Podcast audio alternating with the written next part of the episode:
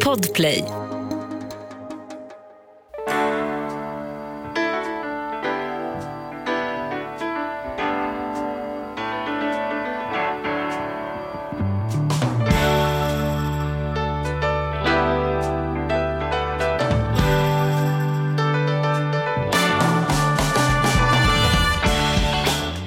Och hjärtligt välkomna till Ekonomi på riktigt med Charlie och Mattias. Väldigt brun på rösten idag. Ja, det är för att vi poddar för första gången på... Vi, vi poddar ju alltid efter lunch normalt sett. Men nu är ju klockan sjukt tidigt på morgonen och då har inte jag pratat igång med än. Nej, då låter du som om du skulle göra trailers till amerikanska actionfilmer. Ja, ja, men så kan det vara. Mm. Ja. Men, men, eh, är läget du, då? Jo men det är skitbra. Ja. Jag måste bara få fråga dig, nu var det ett tag sedan men, eh, ja, men du fyllde ju år igår. Ja. Eller Nej. igår. Du fyllde ju år senast vi träffades menar jag. Ja. Hur känns det? Och då hade du lite så här, fan det är sista året på mina 40. Ja. Ja. Alltså det vill säga, lyssnarna nu, hör och häpna. Han blir inte 60, han blir 50. Så blir, ja, Nästa år. eventuellt om ett år. Om, Ja. om vinden Ja, ligger, ligger på. Ja, det Jag kommer gå bra. Det ska man inte ta för, Nej, men för hur, givet. har, har du någon, haft någon känning? Alltså, för det var det första du sa då när vi Men att det träffades. är lite så här... Jag tror att så här, får du ingen sån här födelsedags... Inte ångest, men lite så här födelsedagsblues. Att det är liksom ytterligare ett år läggs till handlingarna. Det har väl varit bra. Alltså så här, det är lite den där... äh, Nej men jag kände väl, äh, jag var lite så, det är bra med mig, fan det är mycket som går bra. Men vad får så här lite, ett litet Mm. Du tänker till, halvstanning liksom, liksom, på livet. Ja. Jag satt och, jag satt och bläddrade i ett fotoalbum, um, ett, vårt digitala fotoalbum. Det är så roligt, uh, vår dotter tycker det är så kul att kolla. Och sen var min dotter och min fru i Rom. Mm. Och eh, sen när de kom hem då, då, då sa jag, så här, kommer du ihåg när du var i Rom senast då? Sa jag till Malin. Och sen så visade jag då, då var det dryga 20 år sedan. Ja. Och då givetvis också, för jag brukar tråka Malin om att, det, att hon ska springa runt på de här art, artist, eller artist, vad heter det, turistgrejerna.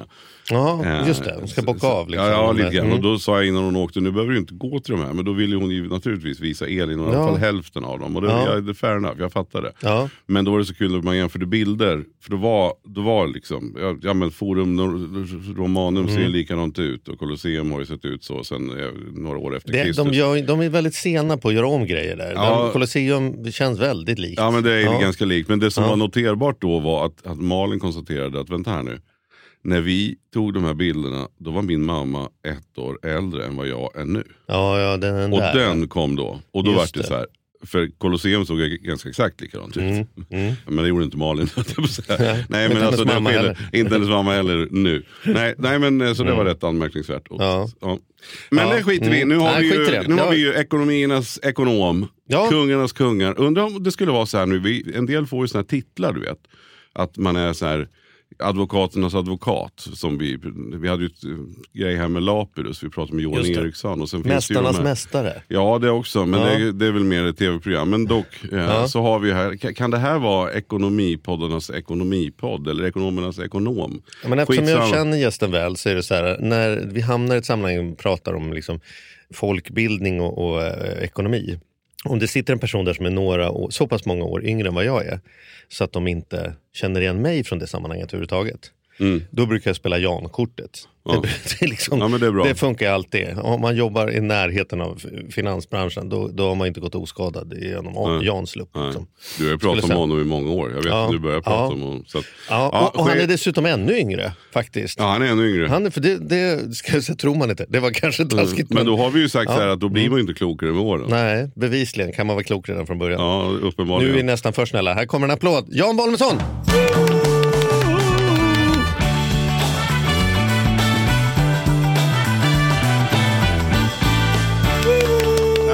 Hallå Jan! God morgon.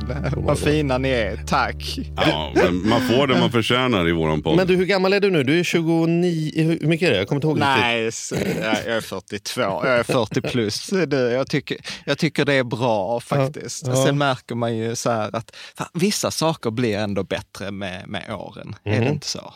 Ja. Ja, kan du ge något är så. exempel på ett område där du känner ändå så här att du är på en uppåtgående trend tack vare åldern? Nej, men jag vet inte, jag, jag tänkte på det här, här om veckan när jag pratade med Caroline. Och så var så här, alltså livet har ju ändå blivit väldigt, väldigt bra. Inte som att jag hade någon så förväntning i 20-årsåldern, så här, det kommer gå åt helvete. Ah, lite va? Äh, men, Okej då, lite. Men det, det tar man hand om liksom prepping-sidan Ja, av sig, försäkringsbehovssidan. Men ändå så att, nej men jag var så här, men livet är ändå så här fantastiskt. Och sen var jag faktiskt en vecka i USA och var på så här ekonomikonferens. Och så insåg jag så här, du vet när man pratar med folk så här, men eh, så pratar man om svenska pensionssystemet och så, så, så berättar man så här, ja men du vet eh, om man är okej att leva på 60 procent eller 60 till 70 procent av sin slutlön, ja då behöver man inte spara i, i Sverige. Och de bara, no!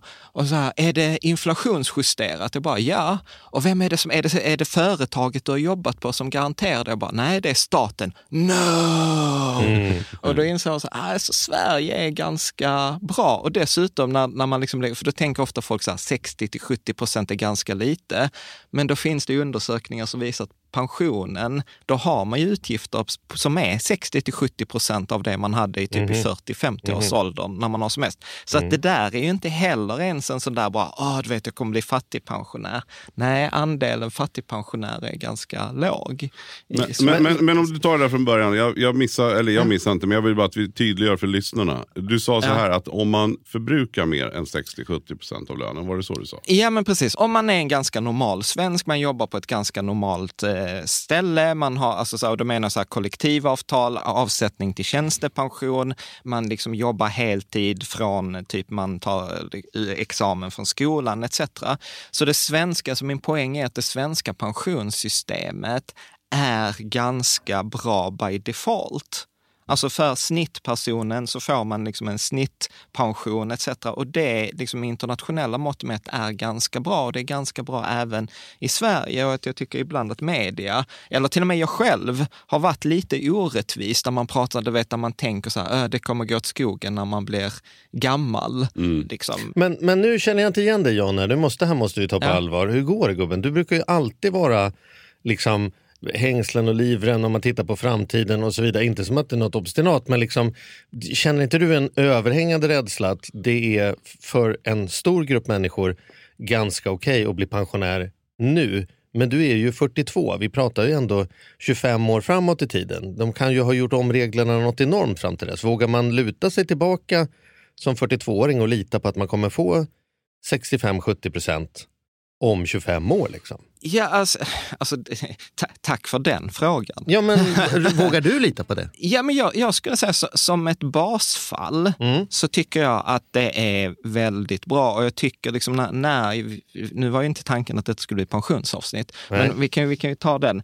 Men eh, alltså till exempel så här, jag tycker till exempel att media ofta är väldigt överdriven när man pratar om fattigpensionärer. Inte som att de inte finns, men om man tittar på gruppen som har det tufft ekonomiskt pension, så är det ofta samma grupp som har haft det tufft ekonomiskt genom livet också. Ja. Och den blir, inte, den blir inte större när man fyller 65, utan det är en ganska konstant grupp. Så du säger det är inte så många där som ju- är fattigpensionärer, men å andra sidan om man är fattigpensionär finns det inte så mycket man kan göra å andra sidan. Man kan liksom inte extrajobba hur som helst utan det är en utsatt situation för den som är i den men den kanske överdrivs hur stor den gruppen är. Det är det vi säger. Typ. Ja, och den utsatta situationen är ofta ganska konstant ö- över livet. Och sen, sen ska man också säga så att det kom ju en, en, eh, en rapport från sån här pensionärernas förbund som var så här att eh, om du har en lön på under 45 000 så får du egentligen ungefär samma pension som den som har 45 000 för att vi har så mycket bidrag och kompensationer. Så att de tyckte att det var ett problem från andra hållet. Att du fick liksom inte betala, alltså någon som inte hade jobbat genom livet fick ungefär samma pension som någon som hade liksom upp till 45 000 hade jobbat genom hela livet. Och att det var ett problem för att det liksom det vad man kallar för respektavståndet var för litet att utifrån ren pensionsperspektiv. Men jag, jag vill vara noga med också att jag säger inte, jag förminskar inte de som har en tuff ekonomisk situation, utan det fattar jag liksom särskilt om, om man har varit sjukskriven, om man har varit sjuk, då är liksom så här, där finns förbättringspotential. Men jag menar också att den bilden som, som gemene man har, upplever jag är inte helt kalibrerad och min var inte helt kalibrerad Nej. heller. Mm. Och sen, sen tycker jag ju liksom alltid också att ja, men det är klart att man, man kan spara till pension för att ha guldkant eller för att ha, ha en större andel. Men du kan ju till exempel så här, Pensionsmyndigheten har själva gått ut och sagt med så att om du väljer att gå i pension tre år senare, så då, då kan du öka, då ökar ju din allmänna pension mellan, eh, vad är det, 11 och 25 procent. Mm. Så att där, Pensionsmyndigheten kan ju från tid till annan också säga så här till exempel att värdet av det egna sparandet är ganska överdrivet. Att du behöver spara ganska många tusenlappar i månaden om du börjar sig i 40-årsåldern för att kompensera, för att få mer än att jobba ett, två eller tre år extra. Mm. Så att, eh, så att där finns, alltså där, det är ju ett dragspel, så där finns ju saker att spela med. Men du, jag har, jag har en fråga till dig. För Ja, du, var också en, du har varit med och bidragit till att förändra min eh, privatekonomi nämligen. Och Ja. Det var när vi hade, vi pratade fondrobotar här i podden. Och sen eh, när vi hade gjort det så var vi tvungna att verifiera dessa fondrobotar med dig i podden. Ja. Och då sa du så här. Ja, nej men jag har svårt att se något, någonting som faktiskt, om man inte är aktiv och man inte håller på som 17 så är det svårt att liksom slå den besparingen. Så då började jag med att pytsa in typ 20% av min portfölj, bara rätt in i fondrobot. Och sen insåg jag att det där känns ju tryggt och bra. Så då slussade jag in typ 30% till. Och det har jag ju inte ångrat kan jag säga. Det är ju fortfarande så att, att de generellt slår fast jag har en, en eh, jättefin kille som jobbar på min bank som, som eh, sitter aktivt och köper och säljer grejer. Står du, eller liksom, håller du fast, jag tänker för lyssnarna här nu, för att genom åren också, eftersom jag är, jobbar mycket som, som rådgivare och jobbar som agent och många, många liksom, frågar mig om råd och tips. Och då börjar jag ju någon gång med att säga, men vet du vad, sätt in de här i en fondrobot, alltså typ Lysa, Opti eller vad det nu kan vara. Ja. Och då är man ju lite försiktig. Alltså, man, så här, jag säger ju men hela tiden. Därför att jag, det vore ju hemskt om man skulle be. Framförallt kan jag tycka om det är någon, någon som lägger för mycket eller någon som kanske inte har så mycket pengar. Och så här, det vore ju jättejobbigt att rekommendera. Men jag har liksom så här, rekommenderat, först rekommenderat någon som jag vet skulle kunna leva med att det inte gick så bra. Sen har det där fortsatt. Och det, har visat sig för mig och för de som jag har rekommenderat det här till har det funkat. Men vi ska ju ändå säga att det är faktiskt så att, att eh, Pengar kan minska och även om man har dem i fondrobotar. Så det finns alltid en risk och det måste man naturligtvis alltid beakta. Ja. Men har jag rätt i att jag säger att det fortfarande är ett av de bästa alternativen man kan göra? Ja, och jag skulle säga att det kommer med ganska stor säkerhet vara så även i framtiden. Ja. Och, och det bygger inte liksom så mycket på spekulation kring hur marknaden ska gå, utan det som jag tycker är så fint med, med fondrobotarna är så att de lovar ju ingen, liksom så här, oh, detta kommer gå superbra eller vi kommer slå andra, utan de säger så här, du kommer få den genomsnittliga avkastningen för hur marknaden går minus vår avgift. Mm. Det, det, det är liksom löftet. Där avgiften Och också, ska det- vi berätta för lyssnarna, är ju, är ju Är betydligt låg. lägre. Mycket, mycket Och lägre. det, och det kan ju tycka då att det inte ja, men genomsnittet hur bra är det? Men jag menar vilken annan, vi brukar säga det, prova att gå ut som ny på golfbanan och så säger någon så här, här är en uppsättning klubbor. Då kommer du slå genomsnittet av vad golfspelare slår oavsett om de hållit på i 20 år eller 20 minuter. Det är en ganska bra bag ändå att få med sig ut på, på banan. Exakt, och utan någon erfarenhet, utan någon tid, utan någon kompetens, utan att behöva engagera dig. Alltså så här, du får det där by default och det är det som är så himla fantastiskt. Och om man är lite tävlingsinriktad på den där golfbanan så kan man också säga så här, vet du vad, eftersom de flesta inte slår index och anledningen till varför de flesta inte slår index, det är om man tänker ett pokerbord där liksom alla aktörerna spelar, så kan man säga så här att på marknaden, den enda källan till överprestation är summan av någon annans underprestation. Men om jag ska tjäna 10 kronor på att vara bättre än snittet, så måste det ju liksom rent matematiskt vara någon som är 10 kronor sämre än snittet. Mm. Är ni med på det? Ja. Ja. Så att va, vad som händer där är ju att när vi människor, när vi som investerar i index säger så här, nej men vet du vad, jag, jag kan inte det, alltså jag har inte den utbildningen, jag har inte den erfarenheten, jag har inte det intresset. Så vet ni vad, spelar ni, jag sätter mig här bredvid, tittar på och sen tar jag snittet av vad ni har spelat vid bordet. Är ni med på metaforen hittills? Ja. Så vad som händer då är ju att det blir ju svårare och svårare, för ju mer pengar som går till index, desto färre aktörer blir det vid bordet. Det vill säga att de som är kvar vid bordet måste vara bättre och bättre eftersom de dåliga spelarna lämnar bordet. Mm. Hänger ni med på det? Mm. Så vad som händer är ju att det blir ännu svårare. Ju mer pengar som hamnar i index, desto svårare blir det för de som är kvar att slå de andra, de dåliga spelarna. Och vad som händer då, det, då, då inträffar en paradox och detta kallas för då paradox of skill. Och det är att då slutar du få betalt för din skicklighet för att alla är ju lika duktiga.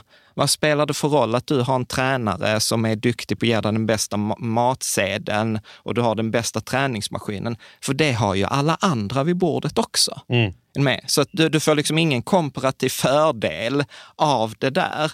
Och vad som händer då, det är att plötsligt så spelar turen mycket, mycket större roll. Mm. Och vad som händer när du behöver ha tur, ja men tur kan man väl ändå säga är någon slags så här normalfördelat. Man har ungefär lika mycket tur och lika mycket otur. Så att snittet Nej, jag har mer tur... tur än snittet. Jag har mer tur än snittet. Okej, okay. men jag vet att det är en attityd Charlie. Aha, det är okay, kanske inte så mätbart. Äh, okay, ja. Men vad som, vad som händer då i förlängningen är ju att då kommer liksom över tid så kommer inte de heller slå index och då händer det fina att för varje år du lägger till som du kan vara genomsnittlig så kommer fler och fler falla bort att de inte slår snittet. Så tittar man på sån här forskning som säger så här, men hur har det gått för de här aktiva förvaltarna på 10-15 år? Alltså hur har det gått för en indexfond versus de här aktiva på 10-15 år? Ja, men då är det att 90 procent underpresterar mot det där indexet. Mm. Så att vill, vill man liksom på den där golfbanan säga så här, men jag vill inte bara hamna liksom i mitten, jag vill vill vara bland de 10 procent bästa eller 25 procent bästa, då är svaret så här, du behöver inte träna, du behöver bara dyka upp på golfbanan 25 eller 10 till 15 år i rad. Mm. Och under de 10 till 15 år i rad så kommer de där som såg duktiga ut ha otur, slå ner bollen i bunkern, i vattenhindret etc. Mm. Och eftersom du bara är genomsnittlig så kommer du bubbla upp till toppen. Mm. Och så, så, att liksom även den här indexgrejen, även om man säger att det är genomsnittligt, så över tid så kommer du bli bland de bästa. Inte för att du är bäst, men för att de andra är så dåliga. Eller för mm. att det liksom jämnar ut sig över tid. Så att, så att där finns ett väldigt starkt case för att det kommer vara, fortsätta vara bra även i, i framtiden. Och, och Forbes gick ut med en sån artikel, för det var ju typ en amerikan som heter Jack Bogle som lanserade de här fonderna på 70-talet. Och den här trenden har ju varit supertydlig, så de skrev ju till och med så här, Jack Bogle, indexfonderna vann. Mm. Men finansindustrin har så mycket att tjäna på att det ska vara svårt och komplext. Så vad är det du brukar säga Charlie, att finansbranschen tjänar väldigt mycket pengar på att du och jag ägnar mer tid åt tandborstning mm. än att titta över mm. vårt sparande. Det här är den klassiska sagan om sköldpaddan och, och äh, haren. Liksom. Det kan ju synas kaxigt när han springer fram och tillbaka, fram och tillbaka. Men till slut är det sköldpaddan som går först i mål i alla fall. Ja, ja. och titta, titta på Stockholmsbörsen. Det var någon som skrev i mitt forum här veckan att om man tittar från small cap, alltså de mindre bolagen på Stockholmsbörsen och nedåt, så ligger snittavkastningen på minus 70 procent mm. i dagsläget. Mm. Så att det är jättemånga små, och det är ofta tyvärr de aktierna som är poppis eller som folk dras till. Och där är det ju liksom många som tycker att sparande är jättetråkigt, man har förlorat pengar och det värsta mm. som man kan göra då är att man lämnar sparandet. Mm. Mm. Medan de som har sparat i indexfonder tycker så här, va, har börsen gått ner i år? Mm. För det har man, inte, det har man liksom inte märkt för mm. att just du, du äger ju allt och då äger du även det som har gått upp. Mm. så att säga.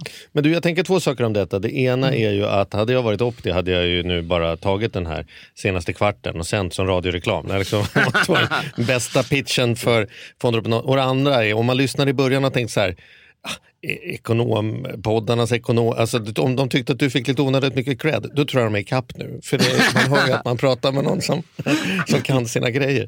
Och det var inte ens förberett, det här var inte ens dagens ämne. Nej, det var, det var för att jag har, jag har gått och tänkt länge att nästa gång jag pratar med Jan så ska jag, ska jag passa på att fråga. Så det, var inte, det var inte svårare än så. Nej, nej men ja. det, detta är så här hjärt...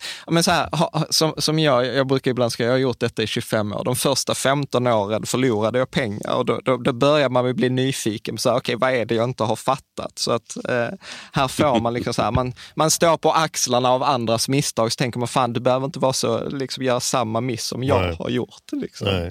Ja. Men det där har du och jag pratat med över eh, ett glas vin vid tillfälle. Eh, att du blev, ditt enorma intresse för finansfrågor började ju med att du som liksom, tonåring var så eh, dumdryg som eh, vi alla var som tonåringar och tänkte så här, jag ska göra bättre än de här eh, gubbarna som har suttit där i 50 år. Jag tror jag kan trada, jag tror jag kan köpa och eh, vid rätt tillfälle sälja vid rätt tillfälle. Och åkte på däng helt enkelt. Men hade du, inte, hade du inte gått in med den fullständigt felaktiga tesen, då kanske inte vi hade suttit och haft det här samtalet idag. Du kanske hade varit förskollärare eller konstnär eller något annat. Eller, eller hur? Det värsta, det värsta är Charlie så här, jag trodde ju inte det bara är en gång, utan jag trodde ju det är två gånger.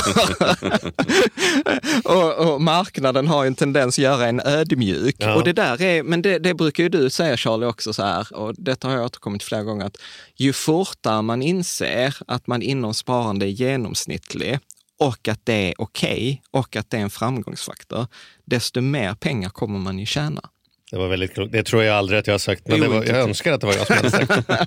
Fast du säger så mycket som du bara kommer ihåg sägningar fast du inte fattar innebörden. Nej, men så. så. kan det vara som en papegoja. Och ibland, inte så sällan, kan folk komma fram till mig och berätta om livsförändrande ögonblick de har haft tack vare att jag, jag har sagt någonting som jag heller aldrig har sagt. Så att ibland tillskrivs jag som, som Abraham Lincoln och, och liksom Churchill. Jag får en massa citat som inte ens är mina. Men, liksom. Men för mig är det, nej men jag har ju lärt mig det. För att jag, jag tar ju till mig, i början så tog jag till mig av alla dina bra saker och dåliga saker. Eh, så det vart ett nollsummespel till men, Håll käften. ja men det vart inget dåligt. Det vart bara, det vart bara equal. Det var indexråd. Ja det var indexråd. Ja. Nåväl, vart ska vi idag egentligen? Ja, vart, ja, vart är vi på väg? Vart är vi på väg?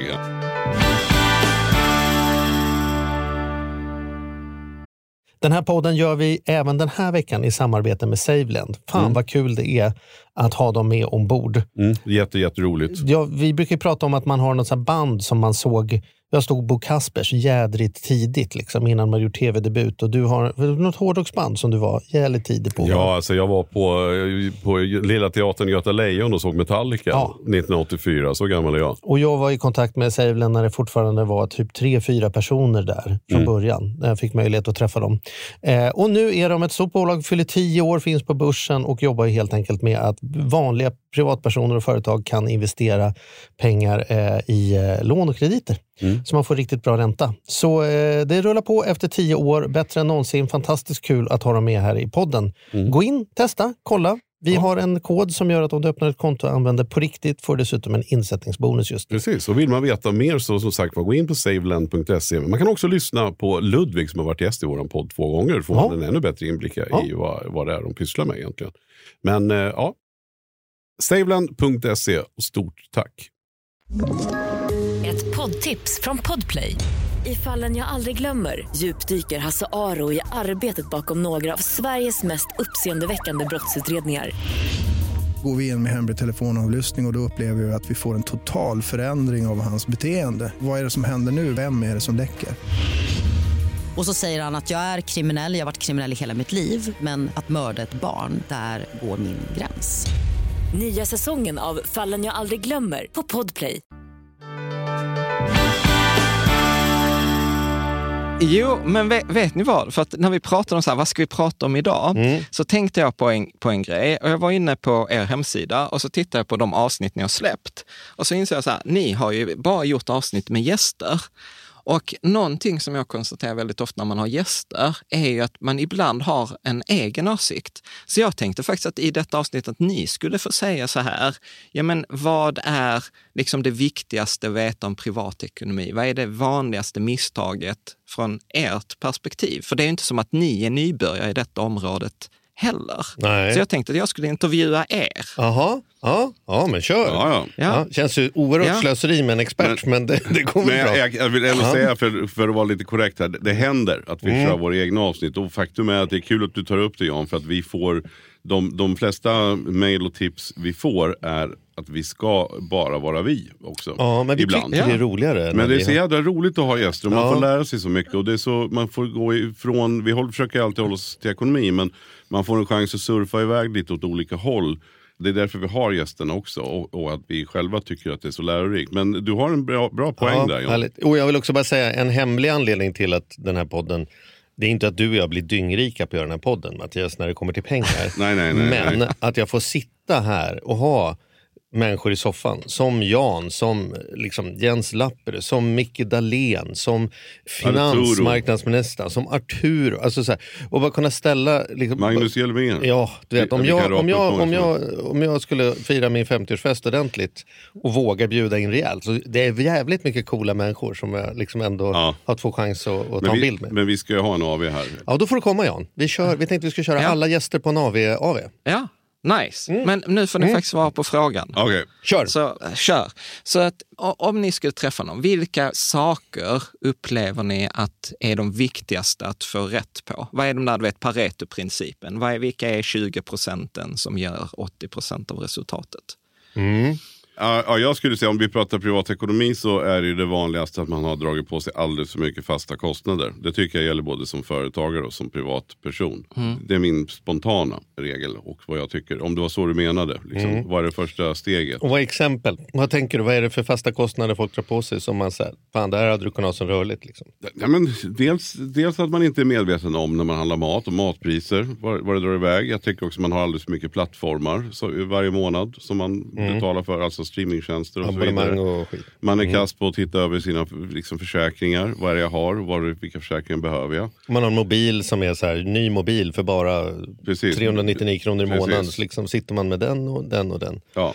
Ja. Och, eh, jag kan, Bor onödigt stort kanske. Liksom, Det är också en sån gästrum och matsal och grejer. Ja, och det kan det vara. Men jag, jag tänker också mer också faktiskt i det, som man säger i det lilla. Men det har ju bevisat sig nu att det spelar stor roll med, med elabonnemang. Alltså Mm. alla abonnemang generellt sett.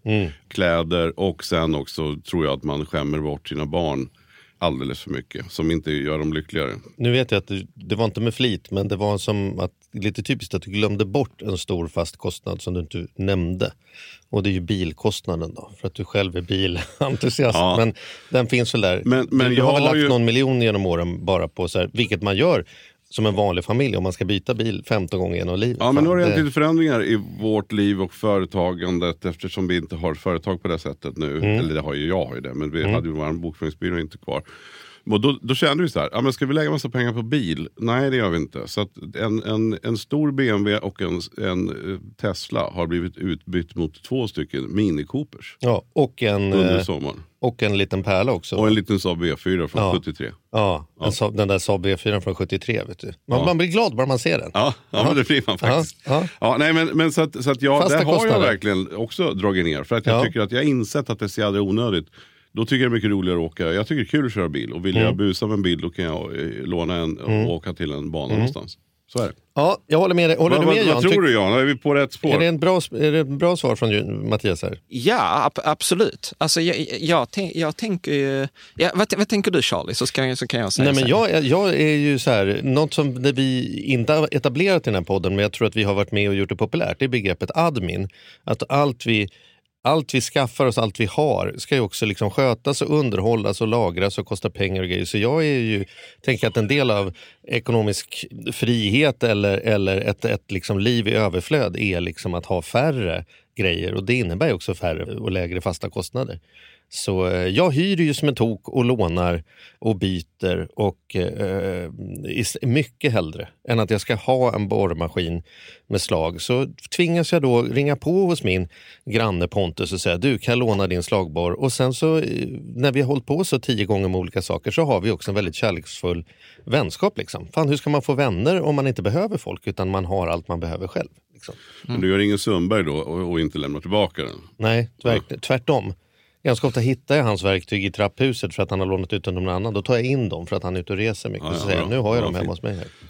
Så att, eh, det var, det, men, Och, och, så säger jag, och så tänker jag fondrobot. Men det har vi redan pratat om. jag tänker eh, några saker som jag, som jag skulle säga, tveklöst. Det ena är ju att den resursen som nästan är mest avgörande till om man har mycket eller lite pengar i slutändan, det är hur man, hur man arbetar med tid. Det vill säga när det gäller sparande, när det gäller investeringar eller sådana saker så vinner ju den som börjar tidigt och li bara ligger och matar lite grann över de här liksom, hjälteinsatserna. Vi underskattar stort vad vi klarar att göra. Om vi bara tar en sten i fickan varje dag på väg till jobbet och släpper det vid bäcken, då blir det, då blir det innan det är dags att gå i pension, har man fan byggt en ny ö. Liksom. Jämfört med den här superhjältegrejen. Oh, han gick ner 40 kilo på sex veckor. Liksom. Så eh, det, det tror jag är liksom så här, viktig, viktig fråga. Se till att börja i tid och se till att ha uthållighet. Stay in line. Fortsätt. Skit i om du har den absolut bästa strategin. Så länge du inte har en pantad strategi vinner du över de andra i alla fall. Om du bara fortsätter, fortsätter, fortsätter mata. Och sen tänker jag också tid som i familj att ha, sätta av tid till att prata om ekonomi. Jag, det tror jag är ett så här stort råd, att många hittar på att vi kan inte prata om pengar hemma för det blir bara bråk hela tiden. Det är inte sant, det är precis tvärtom. Varje gång det är bråk, då ska någon prata pengar. För det är enda gången, ska du säga, du har ju för fan dina naglar. Alltså så här, om, sätter man när, när alla mår bra i lugn och ro, tar en fika eller ett glas vin och pratar. Hur mycket vill vi lägga på semester? Vad tänker du vi ska bo om tre år? Hur tycker du, känner du med barnledighet eller pension? Liksom bara, och ta det det är ju skitlätt. Det är, en, alla kan lösa en miljon. Alla som lyssnar på detta kan lösa en miljon om man har tio år på sig. Men om man tio minuter, Kronofogden och Göteborg, då kan inte ens Jan Bolmesson lösa en miljon. Liksom. Ja, det kanske. Ja, kanske då. Men, men jag har en rolig grej som jag bara vill fylla i här Jan innan du får återkoppla på vad vi säger. Men jag, jag vet inte om ni, har, om ni har följt nyaste eh, Solsidan här under hösten. Eller alltså sista säsongen. Jag vågar inte säga att jag inte har sett den ännu för du tror att jag gör det utifrån en skitnödighet bara. Men ja, det har inte blivit av faktiskt. Ja, jag tror det. Men då pratar ja. i alla fall, de pratar mycket om familje relationen och mm. hur barnen, när, när barnen inte vill vara hos den ena föräldern. Mm. Hur, och då är det så att eh, han en som spelar huvudrollen där då, han är, han är Fredde, han, han, får alltid såna sköna teorier ihop med hans arbetskompis hur man ska få barnen att få, få dem på deras sida. Det är han som är någon som chef typ? Ja, eh, precis. Mm. Mm. mm. Ja, det, ja. det, är så jävla kul tycker jag. Och då i alla fall så pratar han om de tre håna. Om du ska få kidsen över till din sida så att säga. Och kan du komma på något av de här håna, Charlie? Jag provade nu, nu man, man hamnar rätt på de där gamla Sällskapsresans tre p men håna, nej. nej. På en då så man kan... Ja, husdjur. ja, bra, bra. Hemelektronik. Ja. Telefoner, paddor. Just det. Ja. Och Hämtmat. Hämtmat. Då är man hemma. Ja, det, det, fan, det, det... Och, om man tänker på det så ligger det jävligt mycket i det. Ja. Eh, men det kan ju vara kostsamt, men om man nu har råd då. Men det var en annon fråga, jag tycker bara att det är lite kul. Och där, men jag tänkte just, vi sitter här och pratar, hämtmat nu då som när jag inte är på landet, eftersom du tror att jag är på landet jämt, där mm. finns det ingen hämtmat. Så där, där... Nej, eftersom du inte går ut och tar en öl med mig, då utgår jag från varje kväll du inte säger till mig så här, ska vi ta en AV idag? Ja. Då tänker jag, han måste ju vara på landet. Ja. Det är min slutsats. Ja, och, men, nu, men nu är allting igång, så nu har jag mm. varit mycket i stan. Och. Då är ju, märker jag också på min dotter som fortfarande bor hemma, alltså hämtmat mm. är ju någonting som är väldigt populärt. Mm. Och men fan vad det kostar pengar. Alltså. Mm.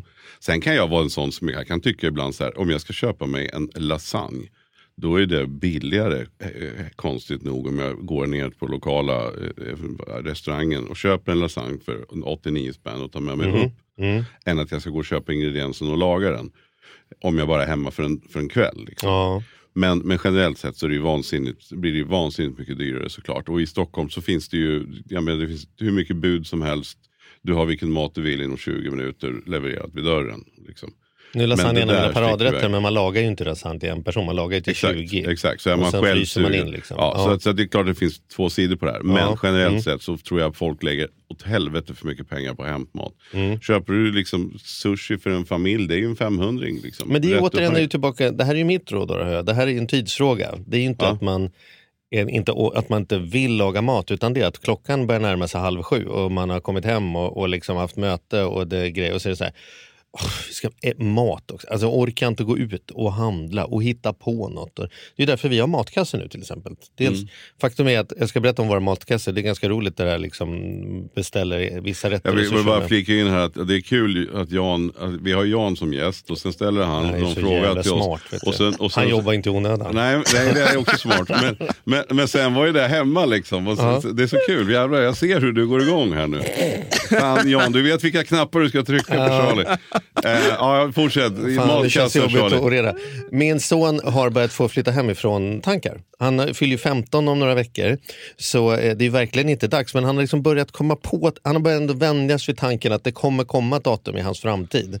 Och då har han börjat fundera på hur ska han spara ihop pengar till en kontantinsats? Ska han bo tillsammans med sina kompisar när han börjar på universitetet? Eller liksom börja rollspela där lite. Så då kom han ganska nyligen och sa så här, vet du vad? Jag tror att det är ett problem för mig om jag ska flytta hemifrån. Du lagar alldeles för fin mat. Sån här mat som du lagar varje dag, det kommer inte jag ha råd att laga när jag flyttar hemifrån. Och det betyder att jag kan bara laga sånt här. Och det var så här, fuck, det är en ganska bra, det är bra han har en bra poäng. Liksom.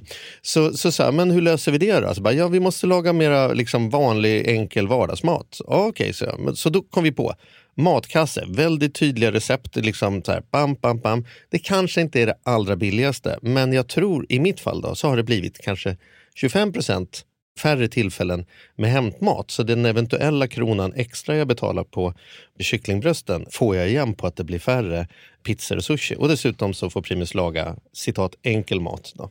Ja, liksom... och sen så är bonusen att det kan bli nyttigare. Men nu, nu måste vi släppa... Menar du att jag lagar onyttig mat? Eller? Nej, men, nej, men jag, nej, men jag, nej, jag menar kontra hämtmat. Ja, ja, ja. ja. ja, ja, Okej, okay. ja. jag tror jag kontra min finmat. Nej, nej, nej, nej, jag menar kontra ja. hämtmaten. Det var dålig stämning för ett ögonblick. Ja. Jan, välkommen in. Tänk något, Jan. Eh, välkommen in till podden med Ekonomi på riktigt. Jan Bollnässon, han får en applåd. Vi har visst en gäst här. Ja, tydligen.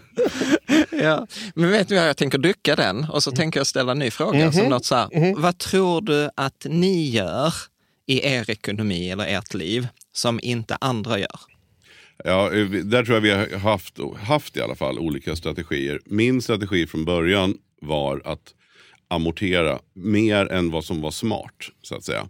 Men det var för min egen känsla kring ekonomi. Att om jag amorterade och amorterade. Och jag vet jag tog mitt första lån, jag köpte min första lägenhet på 40 000. Och då var det för en kamp för mig liksom, att bli bort med det där lånet. Det var så. Sen, sen har det där liksom följt mig tills jag någonstans kände så här Ja, men nu, nu är det ju så, så safe och så bra till så att nu, så här, jag fattar ju att räntan var ju då, så är det ju inte riktigt nu.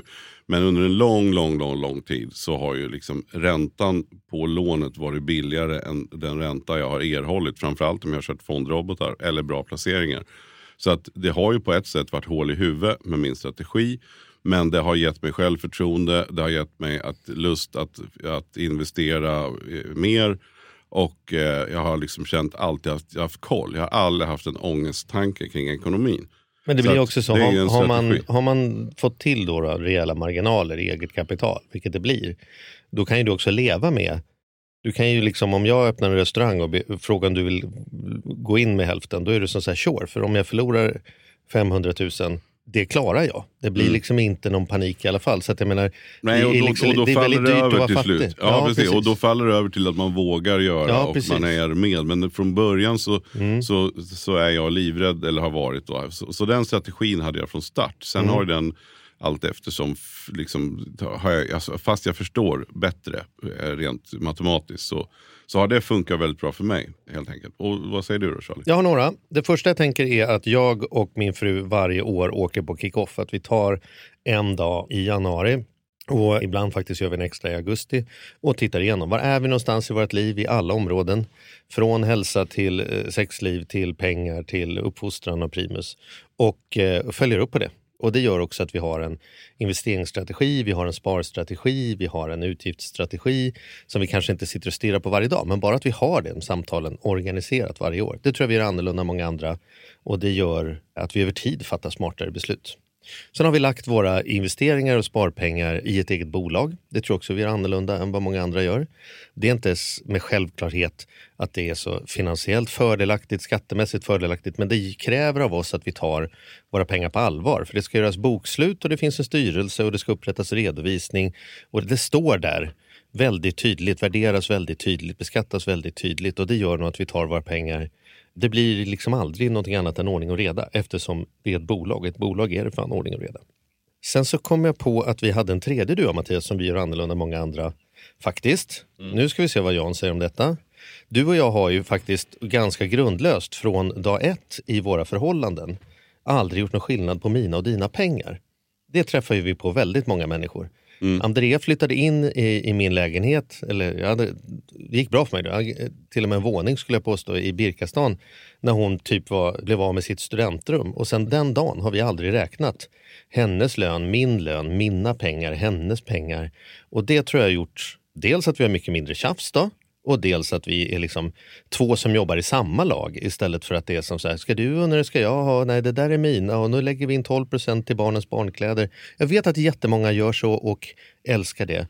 Men för, för i mitt liv är det någonting vi gör annorlunda och som har varit en stor fördel för att då kan vi prata om vad vi, hur vi ska vinna våran match, inte min match och hennes match och sen eventuellt ett gemensamt konto. Nej men så har det varit för oss också. Sen bygger vi det på att man Ja, nu, har, nu har vi ju båda, vi kan säga så här, vi har haft rätt så länge, så länge vi inte skiljer oss. Liksom. Och Ja det- men det och- var ju och- grundlöst hur vi började. Ja, men det och det var bra, samma för mig. Ja, det var samma för mig. Och jag tror att det också kan stärka förhållandet om man känner sig som ett team. Mm. Och vi, jag tycker det är viktigt med Malin, jag vet inte om det är så för att jag jobbar också som, som eh, agent och representerar rätt mycket människor. Och då är det vis- visserligen i mitt professionella liv, men där är jag så här att jag står bakom min, mina klienter i alla Mm. lägen. Jag rättfärdigar inga misstag eller dumheter de gör, men jag tänker alltid stå bakom dem. ja. Till 100 procent. Ja. Och, och det är så jag känner också med min fru. Att så, här, så länge vi är tillsammans och är ett par, då är det min skyldighet att, att stå bakom henne och att hon står bakom mig. Man gör ju vissa saker som inte alltid är helt rätt och det kan vara på alla möjliga plan. Men att, att man är ett team. Och jag tycker att ekonomin är så pass grundlig så att det, det skapar en, en, en team och vi-känsla. Eh, precis det du beskriver. Men återigen, jag har full respekt för att man kanske, alla har inte det tänket. Men jag tänker så här, om Malin och jag, dels har vi då, i och med att vi är ett team så har vi också byggt upp saker tillsammans. Och, och vi har blivit bättre för att vi är två som har bestämt oss för vilken strategi vi har och vi båda har bidragit till ekonomin. Och den dagen, ifall det skulle ta slut, så är, det- så är, så är det ett betydligt mycket större problem än själva ekonomin. Det är ju en jättestor grej. Och då, då i bästa fall, som jag tror det faktiskt skulle vara i det här fallet, för vi gick in med olika nivåer. Jag var några år före Malin och jag hade mycket mer pengar när vi Ja, så träffades. exakt så var det för oss också. Men, men det där har ju hon liksom tagit igen med råge. Så att, om man nu ska, vi mäter inte, men, men nu, när du, nu när du säger det så, så, så tror jag att tack vare att vi har haft den strategin så har vi, skulle vi gå åt sidan så skulle båda ändå ha tjänat på det. Det vill säga att vi har hållit en bra strategi och eh, går vi skilda vägar så delar vi på det vi har. Och det känns bara rimligt. Och för mig hade det känts absurt om jag skulle hänvisa till de pengarna vi tjänade när vi höll på med Lyxfällan. Då fick vi ju bra betalt per timme. Eller i alla fall per vecka, i många timmar. Om jag skulle hänvisa till de pengarna som mina pengar med tanke på hur Andrea behövde ställa upp och tidiga morgnar och finnas där för Primus och, och leva med att jag kom hem som ett urskitet äppelskrutt på helger. Alltså så här, om jag skulle då säga så här, nej de här har jag tjänat ihop. Alltså så här, det skulle, ju- för mig skulle det kännas helt Ja, orimligt. ja, ja, det. Liksom, ja, Ja, men där har vi nog våra. Nu, nu hur tänker du, vad svar. tänker du om det Jan? Ja, jag duckar den frågan också. Eh, Men vad fan! Ja, men det är kul. Men du hinner en sista Ja, en nu. sista då. Kör. en sista. Men okej, så vilka är de mest värdefulla investeringarna ni har gjort? Och det behöver inte nödvändigtvis vara pengar. Jag skulle nästan uppskatta om det inte var så och jag köpte den aktien, för det, har ingen, det ger inget värde till någon som lyssnar. Så vad, vad har ni gjort för att investera er själva, i era liv, i er relation, som har liksom varit detta, detta fan, detta var bra? Jag försöker att, att när jag avslutar relationer generellt sett så investerar jag en hel del jag vet inte vad den energin heter, prestige eller ödmjukhet, sådana saker. Att inte trycka till folk på vägen ut eller stampa ut och släppa igen dörren. Jag försöker att hålla huvudet högt och skilja som vänner. Även om det är personal som har betett sig illa eller om det är en partner som har blåst mig så har jag varit noga med att förlåta, släppa och liksom försöka se att det finns en fin människa där. Ett, för att jag orkar inte släppa omkring på massa bitterhet och två, Sverige är så litet, de kommer tillbaka och att ha människor som, som även om de inte tyckte det jag tycker, i slutändan är som så här, nej, men man kan inte säga att han betedde sig fult eller var någon skithög i alla fall. Det har varit en investering. finns många människor där jag fantiserat både mejl och telefonsamtal som jag skulle vilja säga vilket jävla arsle de har varit eller eh, hur förbannade det är. Och sen så tänker jag så här, jag släpper det. Och det har kostat något. Det är en investering. Men den har också betalat sig. Att jag eh, faktiskt eh, inte behöver gå omkring och vara rädd för vem jag ska springa på på krogen. Det är ett exempel på investering. Ja, det var, en, det var ju en väldigt human, alltså det var ju på ett humant plan eller hur man nu ska Ja, jag sig. provade att hitta en annan hörna. Ja, och, och jag tror ju att eh, Jan, visst, visst menade det du, alltså det var ett bra svar och bra svar på en bra fråga. Men, men visst menade du mer så här krasst, satt in pengar och... Eh, Nej, tvärtom. Tvärt, tvärtom. Alltså så här, vad, vad, tycker jag så här, jag har investerat i min utbildning eller jag har investerat i min relation. Eller investerat, men alltså så här, var inte specifikt en aktieaffär. Ja, just det. Så här, om jag skulle säga så här, vilket område i livet tycker du att det är viktigt att investera resurser i? Ja, men då, då, då blir det enkla svaret faktiskt lite samma svar som Charlie. Att inte hamna i affekt under vare sig privatliv eller arbetsliv. Det tar alldeles för mycket energi. Att, det har varit med dig hundra gånger när du haft, verkligen haft chansen. Ja. Alltså, I ditt jobb så träffar du på sjuka situationer med ganska märkliga människor. Man ja. är agent för artister och grejer. Ja. Så menar, och mm. varje gång så här, att inte försöka övertyga en idiot om att han har fel. Liksom. Mm. Det, är, det är helt meningslöst. Mm. Det är mycket, mycket bättre att gå vidare. Och det har visat sig, det är också kul för ju äldre man blir desto mer erfarenhet på en sån här grej får man. Och jag, jag har ju nu fått bevis för de här gångerna när jag har Alltså jag har som princip när jag blir riktigt sur när någon har betett sig, för jag har rätt mycket schismer faktiskt i mitt jobb där man tycker väldigt olika. Där man till exempel ska förhandla för någon eller eh, vilka val man ska göra om vissa saker.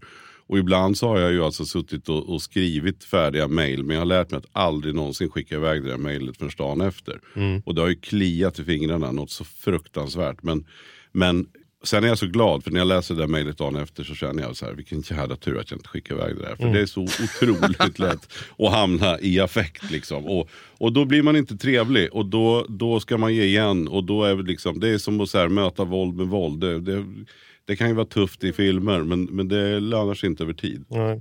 Så ja. att jag, jag, egentligen är det lite typ av samma, samma svar. Liksom. Och du är ju faktiskt en av de personerna som jag har jobbat med mest genom livet och hittills, det kan ni höra av er till, charlie och mattias.gmail.com. Men jag har inte hittat någon som tycker att du är en skitstövel. Inte en enda person faktiskt. det, är ju fint. Eh, ja, men det är ganska unikt ändå. Ja. Alltså, det, ja, det måste det jag säga. Det är liksom inte ett, jag har inte hört någon som har ett, ett ont ord att säga om dig. Liksom. Nej, men det är fint. Men jag ska också säga tillbaka till, till, till nu blir det lite så här, nu är vi, nu är vi gulliga mot varandra, men vi får vara det tycker jag. Ja. ja. men en, din, en av dina bästa egenskaper som jag ju, eftersom vi har hängt nu så många år, så är det också alltid så här att om, om jag ringer och säger vänta nu, fan jag är sen, sorry. Eller mm. nu missar jag det här. Jag, mm. jag lovade att jag skulle komma imorgon men nu kan inte jag det. Mm. Då har du aldrig sagt något annat än nej, bra, ja men då vet jag. Mm. Alltså du har aldrig liksom så här, jaha varför då? då? Eller inser du inte att det här var viktigt? Nej, precis. Och det där det är ungefär som jag också försöker vara. Mm. Att att det är ingen idé. Om någon har sagt att jag kan nej. inte komma, nej men då kan den inte komma. Nej. Och då är det bättre fram, så här vidare. Liksom. Ja. Ja, bra. Du, jag har ett litet kort svar till då. Jag har investerat väldigt, människor nära mig tycker att det är obstinat, men med att hålla mitt ord, framförallt gentemot mig själv. Säger jag att jag ska gå 10 000 steg om dagen, då går jag i cirklar i vardagsrummet 23.59 tills jag är uppe på 10 trots att ingen ser mig.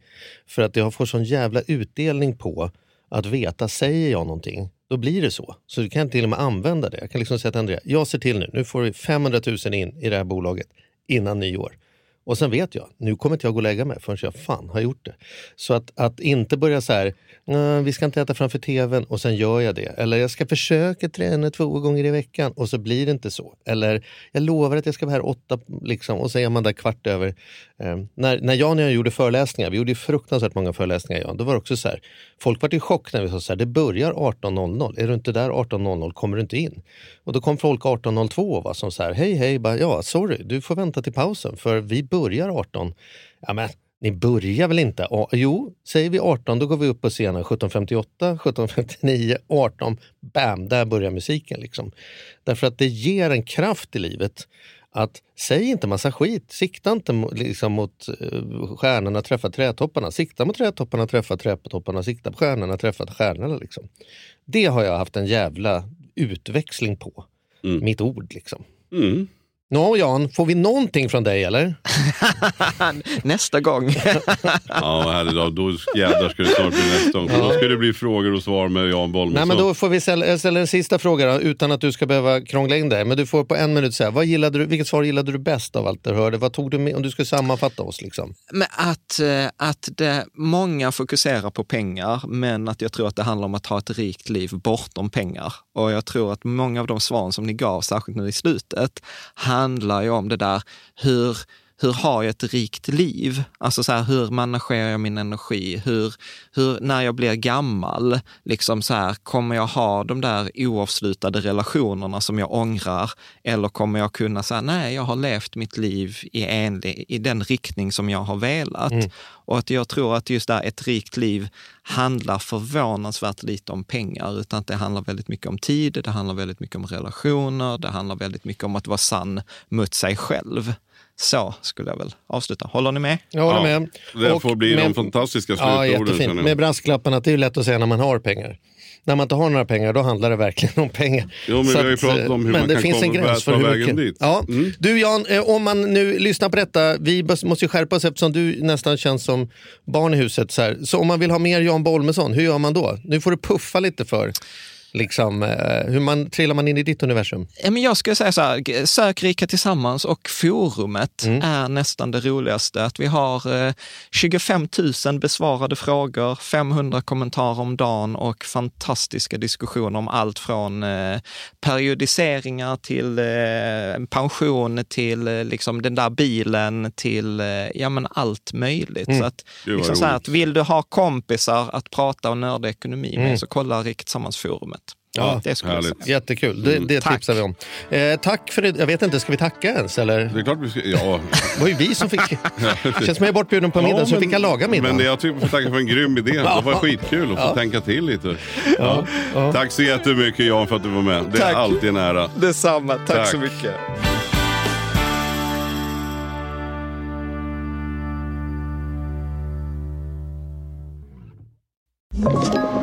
Podplay